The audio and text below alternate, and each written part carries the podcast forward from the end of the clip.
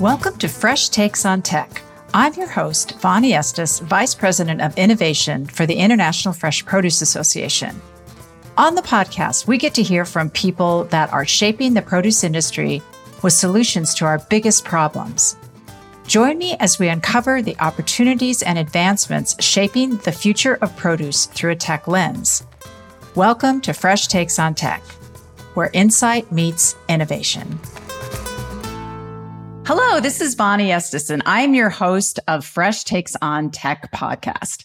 This season, we are focusing on renewable packaging, what's now, what's new, and what's going to be in the future. Today, we will be examining PLU stickers. If you are in the produce industry, you know, but if you're not, PLU stickers are those little stickers on your fruits and vegetables. These now universal stickers were introduced to ensure accuracy in the prices that consumers are charged for fresh produce that is sold loose in supermarkets. Each one is printed with a price lookup or PLU code, which helps cashiers quickly distinguish the product. PLU stickers are having a moment right now. There seems to be a number of articles out there about what happens if you eat them. There was an article recently in Bon Appetit that featured IFPA's CSO Max Teplitski talking about don't worry if you eat them. Then there was another article last month as well in Yahoo. So people are talking about PLU stickers. But more seriously, they are also in the spotlight because some of the European countries are starting to mandate that PLU stickers on fruits and vegetables must be home compostable. So that's got a lot of people talking and people in the produce industry in the US that if other nations start to follow and pass these legislations, then it'll be a problem to export fruit and vegetables to those countries. So here to talk about PLU stickers today are two people that think PLU stickers are always having a moment, right? absolutely. absolutely. So we have Scott Howarth, from the Director of Research and Development at Sinclair, and we have Rob Baeini, General Manager of Accu-Label International. Be great if you guys would just introduce yourselves a little bit and your companies. Rob, why don't we start with you? Thanks, Bonnie. Yeah, my name is Rod Baeini. I'm a General Manager, VP of Sales of Accu-Label.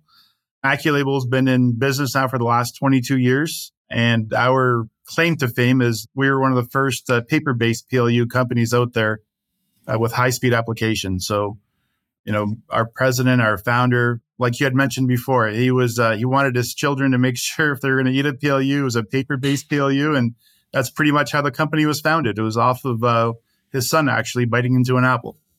Oh, interesting. And Scott, how about you? Tell us about yourself and a little bit about the company. All right. So, I, my name is Scott Howarth, and I direct research and development for Sinclair. I've been with the company actually next year. I can't believe it will be my 30th year. And wow. uh, we've been in business for probably just over 40 years. So I've seen a lot of the, the growth and the changes and and now here we go again, some more changes. But uh, Sinclair has, of course, the labeling solution, but we kind of look at it in three tiers. We provide the fresh produce labels and then the equipment that applies the fruit at high speeds. And then, of course, the service that goes with that. And we've got locations in, uh, I think uh, it's uh, now eight manufacturing sites around the world. So wherever fruit's grown, we're there. Excellent. Thanks. So, Scott, for listeners that don't really live PLU stickers, please tell people kind of how the concept came and, and when it came and what was the initial purpose behind their implementation. Yeah, okay. Yeah, that was a great question. I started researching this uh, just to kind of solidify what I thought was the real deal. And I went all the way back to the early 1900s and found one of the first fruit labels was a banana label for Fyffes. And I was like blown away. I was like, holy cow. I couldn't believe they were that old. So they've been used for quite a while. And those uh, initial foray into that was all about branding. And that's how we got started. It was about branding. Some of our big customers were big brands like Sunkist, Dole, people like that, or companies like that. And then about 1990, that's when the PLU came into existence. So Oh, interesting. That's kind of the start. So, Rod, can you explain the process of assigning the different codes on the, the different fruits and vegetables and how can that ensure accuracy and standardization across the industry? Yeah, so there's actually a board, not a board of directors, but it's actually a, a group of people, individuals, the IFPS, which Scott and I are both uh, proud to be part of. So there's actually a full process there where you have to apply for a PLU. So it's not that not just a random person can you know come out and say, hey, I want to put a, a new product or I want to create a new PLU. There's a whole process behind it where um, you have to come out with something that's unique that's not on the market yet.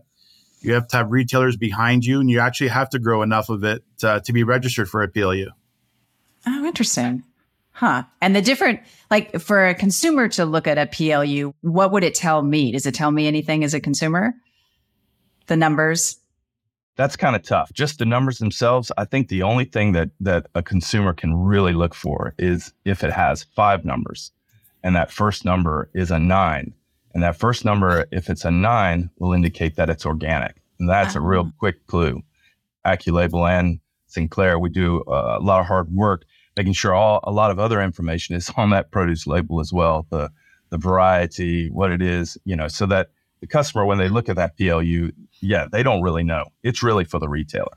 Yeah. To, okay. To Excellent. So either one of you, how to, or both of you, how do PLU stickers contribute to food safety and traceability in the in the supply chain? Yeah, so that's actually a great question because, like Scott mentioned, you you've got a lot of information that's on that PLU you've got the marketer that's usually a logo on that PLU that's got the marketer on there. It's got the country of origin on there. And, and a lot of marketers now are actually putting codes, trace codes on there. So a natural product can be traced back to a packing house or the, the farm, depending on how detailed the marketer goes with their with their lot information. We've got some customers on there that with our print and apply option, they actually print the pack on dates or, or some sort of Julian date or a run number that they can trace back to the field, the, the grower, the packer, the date of the of production. So if there is a recall, you can actually trace it back to farm level and get get more accurate and, get more uh, you know more detailed uh, information that way. Is that required, or is that just what some producers do so that they can track back? Right? Yeah, it's not required. Yeah, even you know one of the things I was going to add is data bar which is a, a little barcode. That was kind of like the third evolution of a produce label, which kind of came in about a little over 10 years ago or so. The data bar has a GTIN encoded into it. That's that is a form of traceability, but it doesn't go. It only goes back to the marketer. So that GTIN in there uh, goes back to the marketer, and and really what it it does two two really big things. One is it allows at point of sale to be easily scanned, and then the second thing, it, it really allows the retailer to, to do some inventory management and things like that. I want to be clear, just it doesn't go all the way back to the farm like uh, Rod. You need to have like a, through a, a print and apply or print on demand system.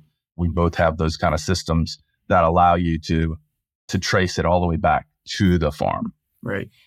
So do you think more, are you seeing more companies that are doing that? Cause that sounds like a huge advantage for companies to be able, you know, when we have these outbreaks to be able to know exactly where, you know, to trace it back. I can only speak for Sinclair side. I mean, we, we do have a good group of customers up in the Northwest of the US, primarily in the Apple market, as well as the Northeast. Again, primarily on apples because there's so many different, different varieties of apples, right? And I would say the primarily the the use of the print on demand is really to to get that efficiency in their operations and not so much adding a, a code that traces for for traceback. I think they they did it as an almost like an insurance policy in case it started to get regulated. Mm-hmm. Mm. Rod, what about you? What what are you seeing?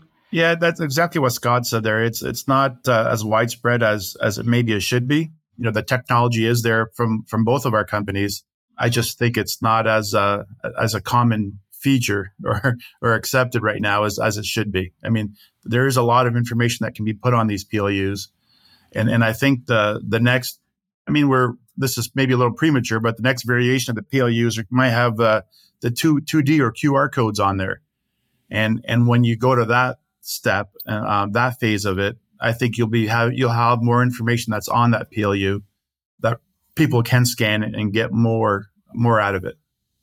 Do you think that will be consumer friendly use, or do you think that's still going to be mostly for the retailer? Like if we had QR codes on there? It's going to be for both. It automatically, especially if our, our customers end up using the uh, GS1 digital links, that has the ability to, you know, just like a QR code, you go to the restaurant, you scan it, you get the, you drives you to their menu and, and you have that instant ability to interact with that customer. The same with the, the produce label. You'll be able, you know, a customer will be able to, to scan it and jump to the, say, like uh, a grower packer's website and have that direct to com- consumer kind of interaction. So, yeah, it'll be there. How far in the future do you think that is? So, I think it's uh, 2026 now or Six. seven. Yeah, I get it mixed up. They they've moved it out uh, yeah. a little bit, but that's that's like a target date for having all of retailers having the capability to scan. Right. Oh, okay. And so I think that's I, I, would say that's kind of where it's driving towards. You know, that that'll that'll drive it. Yeah, but we already have customers utilizing QR and other types of 2D 2D codes, but that's primarily in in places like China where where it's already pretty accepted. And they and they actually do traceability right back to the pack house with that. Huh. And that's on is all that on a sticker the size of our PLU stickers or is that absolutely on it is? Right. Oh just that little label. Yeah. And huh. uh, they're actually systems built into the the lines that are scanning the codes in real time so that we actually do printing. You know, you can do print apply or you can do preprint. We preprint a lot of codes. Each one's uh, an individual code, and it allows the that pack house in particular to uh, scan it, and then they do all kinds of things with that for for trace back and kind of promotional sales like uh, lotteries and things like that. So why are we behind in the US? Like if it's if it's accepted and being used, I mean obviously the technology's there, right? So what what's kind of slowing things down here?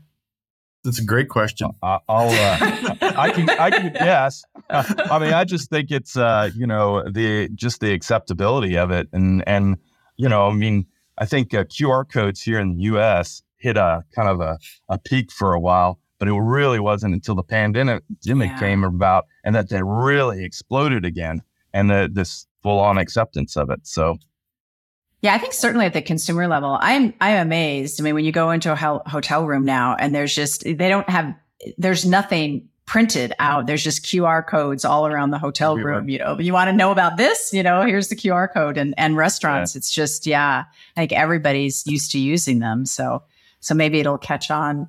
Do you think that's going to be something that will that there's going to be a requirement? You were saying in 2026 or 27. Is that is that a requirement by retailers or who who would no, require it? it? It's all voluntary, but I, I think it's you know it, it's the industry trying to catch up you know to technology. And I know when we went through Data Bar, I mean it was it was available back in the late '90s, and it wasn't. It took years to get the retailers, you know, our grocery stores here in North America to really get to where they could scan. And then even then, you know, in like 2010, you know, kind of when it kind of hit, it took a number of years before the stores actually really started utilizing. And I think you, you know, you can go in stores now and see them scanning, and that's most likely due to all the self checkout. Oh yeah, yeah, yeah. That's which so, is driven by lack of labor as well. So yep. it's you know things are driven by different things, right? Yeah, absolutely. Huh. Well, the, the main reason we're talking about PLU stickers in this particular podcast is in the context around some of the bans in Europe on plastic and the development of the compostable label. And I know it's a big issue that you all are dealing with. So Rob, let's start with you. And can you explain what's going on in Europe and how your company is responding? And of course, mention your, your recent announcement and how your paper-based label kind of fits in with all of this. Yeah, so so Europe, I guess they've been on the forefront of trying to get the single-use plastic banned, and I mean, a hot topic was PLU stickers. They went after uh, plastic trays, plastic bags. So it, it, was it was a wide range of uh, products that they were going after. But in our discussion, in our business, PLUs was our hot topic. And, it wasn't that they jumped the gun. I, I think they they put a lot of mandates in place that we weren't ready to react on yet. Hmm. Um, you know, to come out and say you have to have a compostable sticker, industrial or home compostable sticker. I mean, it's just doesn't it didn't i mean it exists now to a certain degree but it doesn't exist the way that they want it the biggest hangup right now on all of our companies is is the adhesive you know there's there's the paper stock there's the inks and then there's the adhesive and that's the hangup right now is is on the adhesive to get something that's fully compostable so what europe has come up with or what they've started with it's it's got to be an industrial compostable sticker for now there is an exemption on the adhesive or it's going to be a pulp based product. You know, ours being a, a paper based PLU sticker falls under the pulp category. So as of right now, it is exempted, it is accepted, but it's constantly changing. we're we're all we, we think we're getting there, and then then the regulations change, and and a lot of a lot of that's got to do with there's no standard legislation being put you know being put up front w- across the globe. Every single country, every single region is coming up with their own theories or, or the own mandates. And, and we're all trying to react to those mandates right now. And, and, and I think that's the, that's the hangup on both of our companies. Well, I don't want to speak for Scott, but, but that's, that's the big hangup right now is, you know, trying to find a solution that works for everybody. Thanks. So Scott, how are you responding and how are, how are you seeing the problem here? Yeah, we see it the same way. When we first started uh, jumping into this, and and the regulations hit, especially the one from France, which was which started out as you know it had to be home compostable, which was very different from the rest of Europe. You know, I don't know what your home looks like, but uh, each of our homes in different places. I mean, Rod. So, what is the definition of home compostable? yeah, yeah. What's uh, the definition well, of home compostable? Like what? Oh my. Do we know what that means? Does anyone really know what that means? Yeah. So, well, that's that's that's a great point. You know, you really have to come. You know, the first thing we did is we started researching standards. You know, because if you're going to make something, you got to make it. You know, in a standard way. And so, when we first started, they really weren't there, and it took a few years. And you know, one of the things I was going to admit to here is, or kind of let general public know is this is still very young.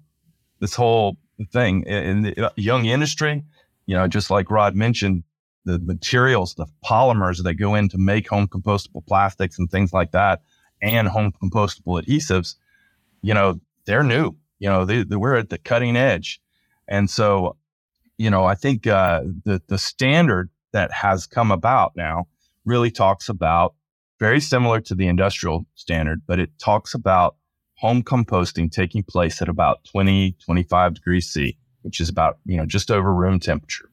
And that they give it a, a bit longer time to disintegrate and to biodegrade.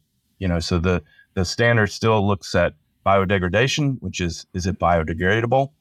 Does it disintegrate in amount of time? And so for home, opposed to industrial, industrial is like, you know, three months for, for home composting, it's six months.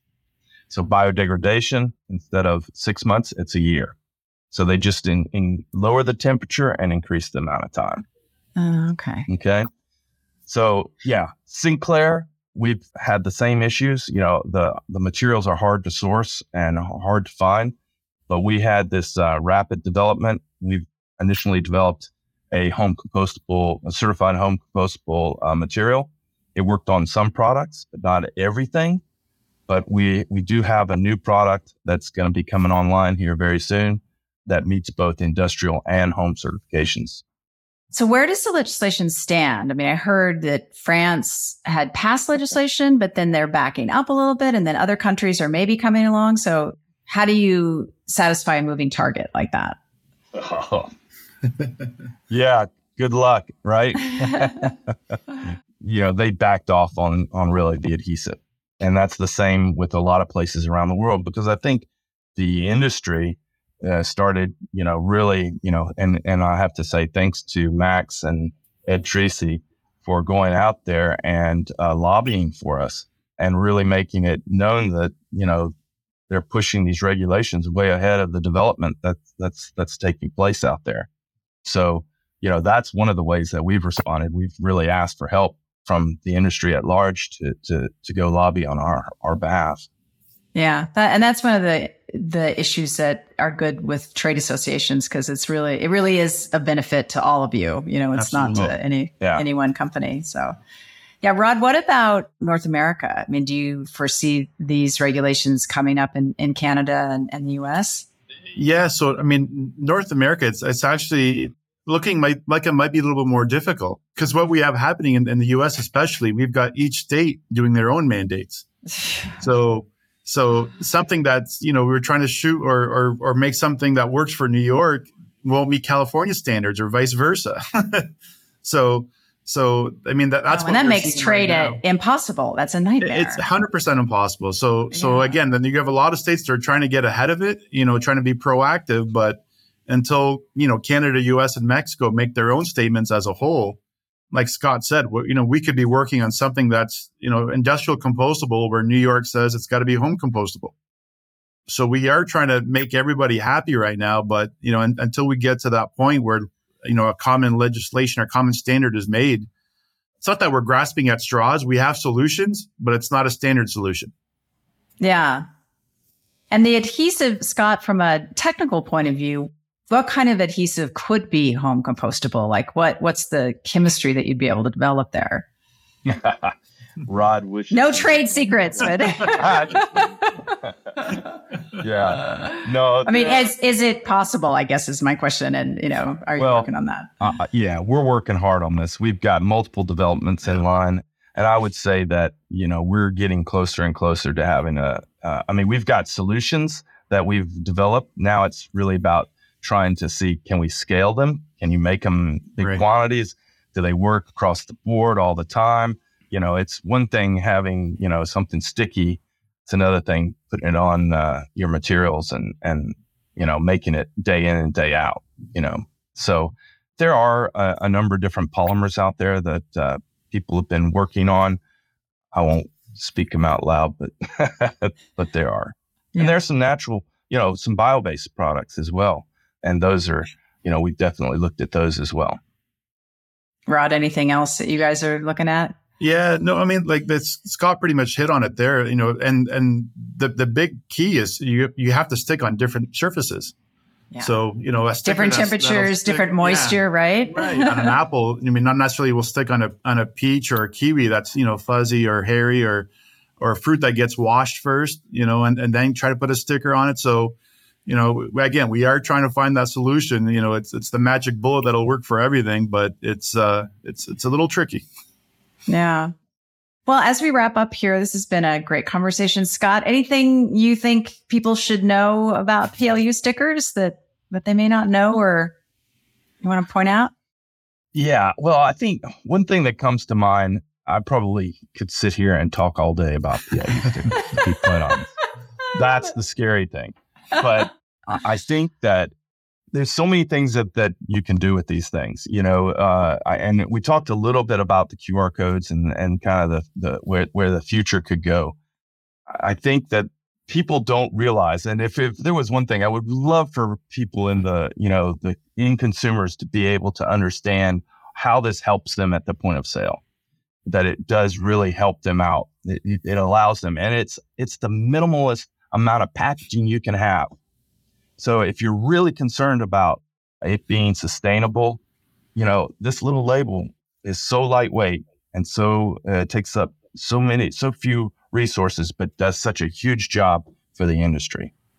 Yeah, yeah, definitely. Like if you think about, I'm sure someone's done the calculation, but if all of those pieces of fruit had to be in some sort of single use plastic or a clamshell, how much plastic how would much? be using? So. Yeah, absolutely. Yeah.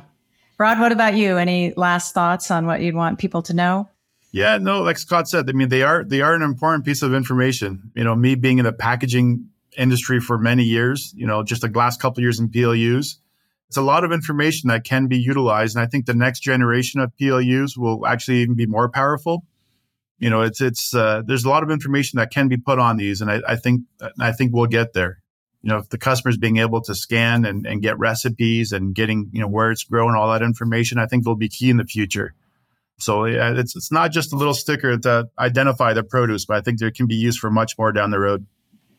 Excellent. Well, thank you both. I really appreciate the conversation and appreciate the, the work that you both do. Thank you. Thank you as Oh, well. thank you, Bonnie.